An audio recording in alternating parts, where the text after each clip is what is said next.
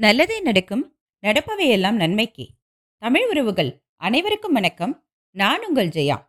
நீங்கள் இப்போ கேட்டுக்கொண்டிருப்பது பார்த்திபன் கனவு பகுதி மூன்று அத்தியாயம் ஐந்து. ஒற்ற தலைவன். நல்ல சமயத்தில் வந்து தன்னை காப்பாற்றிய குதிரை வீரன் கிட்ட விக்ரமனுக்கு நன்றி உணர்ச்சி உண்டாயிடுச்சு. அவ்வீரனுடைய கேள்விக்கு மறுமொழியா ஐயா நான் வியாபாரி. உறையூருக்கு போறதுக்கு இந்த குறுக்கு வழியில வந்தேன்.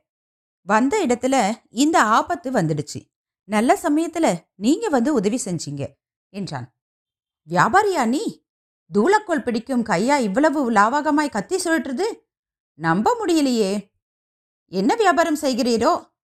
ரத்தின வியாபாரி நான். கத்தியை உபயோகிக்கவும் பழகியிருக்கிறேன். அழகுதான். ரத்தின வியாபாரியா இம்மாதிரி காட்டு வழியில் தனியா கிளம்பினீர்? அதுவும் ராத்திரி வேளையில். நரசிம்ம சக்கரவர்த்தியின் புகழை கேட்டு ஏமாந்து போனேன். அவருடைய ஆட்சியில திருட்டு புரட்டே கிடையாது என்று கடல்களுக்கு அப்பால் உள்ள தேசங்கள்ல எல்லாம் ஜனங்கள் பேசிக்கொள்றத கேட்டிருக்கேன். ஓஹோ வெளிநாட்டிலிருந்து வந்தீரா? நினைத்தேன் அப்போதே. எந்த நாட்டிலிருந்து வருகிறீர்? எனக்கு செண்பகத்தீவு. செண்பகத்தீவா? நானும் கேள்விப்பட்டிருக்கிறேன். அந்த நாட்டில் ரத்தினங்கள் அதிகம் உண்டு என்று. நல்லது. ரத்தின வியாபாரம் செய்ய வந்த நீர் முதலில் காஞ்சி கல்லாவா போக வேண்டும்? இவ்வளவு அவசரமாக உறையூருக்கு கிளம்பியது ஏனோ? சொல்லுகிறேன் ஐயா. ஆனால் தாங்கள் யார் என்பதை தெரியப்படுத்தவில்லையே.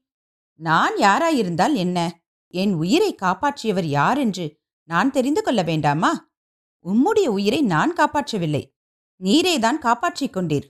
மூன்று பேரை வேலை தீர்த்த உமக்கு இன்னும் ஒருவனை தீர்ப்பது பிரமாதம் ஒன்றும் இல்லை. ஆனாலும் நான் யார் என்று சொல்லுகிறேன். காஞ்சி சக்கரவர்த்தியை பற்றி நீர் கேள்விப்பட்டது பொய்யாக போயிற்று என்றீரே. அந்த சக்கரவர்த்தியின் ஊழியர்களில் ஒருவன் நான். ஒற்றர் படை தலைவன். நீர் தனியாக இந்த காட்டு வழியே போகிறீர் என்று எனக்கு தகவல் வந்தது. ஏதாவது அபாயம் நேரலாம் என்று எதிர்பார்த்து உடனே புறப்பட்டு வந்தேன். அப்படியா? என்ன விந்தை? சக்கரவர்த்தியின் ஒற்றர் படை அவ்வளவு திறமையாகவா வேலை செய்கிறது? அப்படியானால் நான் எண்ணியது தவறு. செண்பகத்தீவில் நடக்கும் ஆட்சியைப் போல் அவ்வளவு திறமையாக இங்கே அரசாங்கம் நடக்காமலும் இருக்கலாம். ஐயா ஆனாலும் எங்களால் முடிந்தவரை கொலை களவு நடக்காமல் பார்த்து கொண்டு வருகிறோம். பார்க்க போனால் இரவில் தனி வழியே வந்து நாலு உயிர்களின் மரணத்துக்கு காரணமாயிருந்ததின் பொருட்டு உம்மை நான் பிடித்து கொண்டு போய் சக்கரவர்த்தியின் முன்னால் நிறுத்த வேண்டும். விக்ரமனுடைய கை அப்போது அவனுடைய வாளை இறுக்கி பிடித்ததை நட்சத்திரங்களின் மங்கிய ஒளியில் அவ்வீரன் கவனித்தான். வேண்டாம் ஐயா வேண்டாம். அவ்விதம் செய்கிற உத்தேசம் எனக்கு இல்லை. அயல் தேசத்திலிருந்து வந்தவர் ஆனதால் இந்த வழியின் அபாயம் தெரியாமல் வந்துவிட்டீர்கள். உம்மை போல் வேண்டுமென்று என்று விபத்தில் வெகப்பட்டுக் கொள்கிறவர்கள் இல்லாமற் போனால் அப்புறம் எங்களுக்குத்தான் என்ன வேலை? ஒற்றற்படை தலைவன்தான் எதற்காக? நல்லது. நான் வந்த வேலை ஆகிவிட்டது. பார்க்க போனால் நான் வந்திருக்க வேண்டியதில்லை. யாருடைய உதவியும் இல்லாமல் உம்மை நீரே காப்பாற்றிக் கொள்ளக்கூடியவராய் இருக்கிறீர். நான் போய் வருகிறேன் என்றான் அவ்வீரன். விக்ரமனுடைய உள்ளம் குழம்பிற்று. அவ்வீரனுக்குத்தான் தகுந்தபடி நன்றி செலுத்தவில்லை என்று அவன் கருதினான்.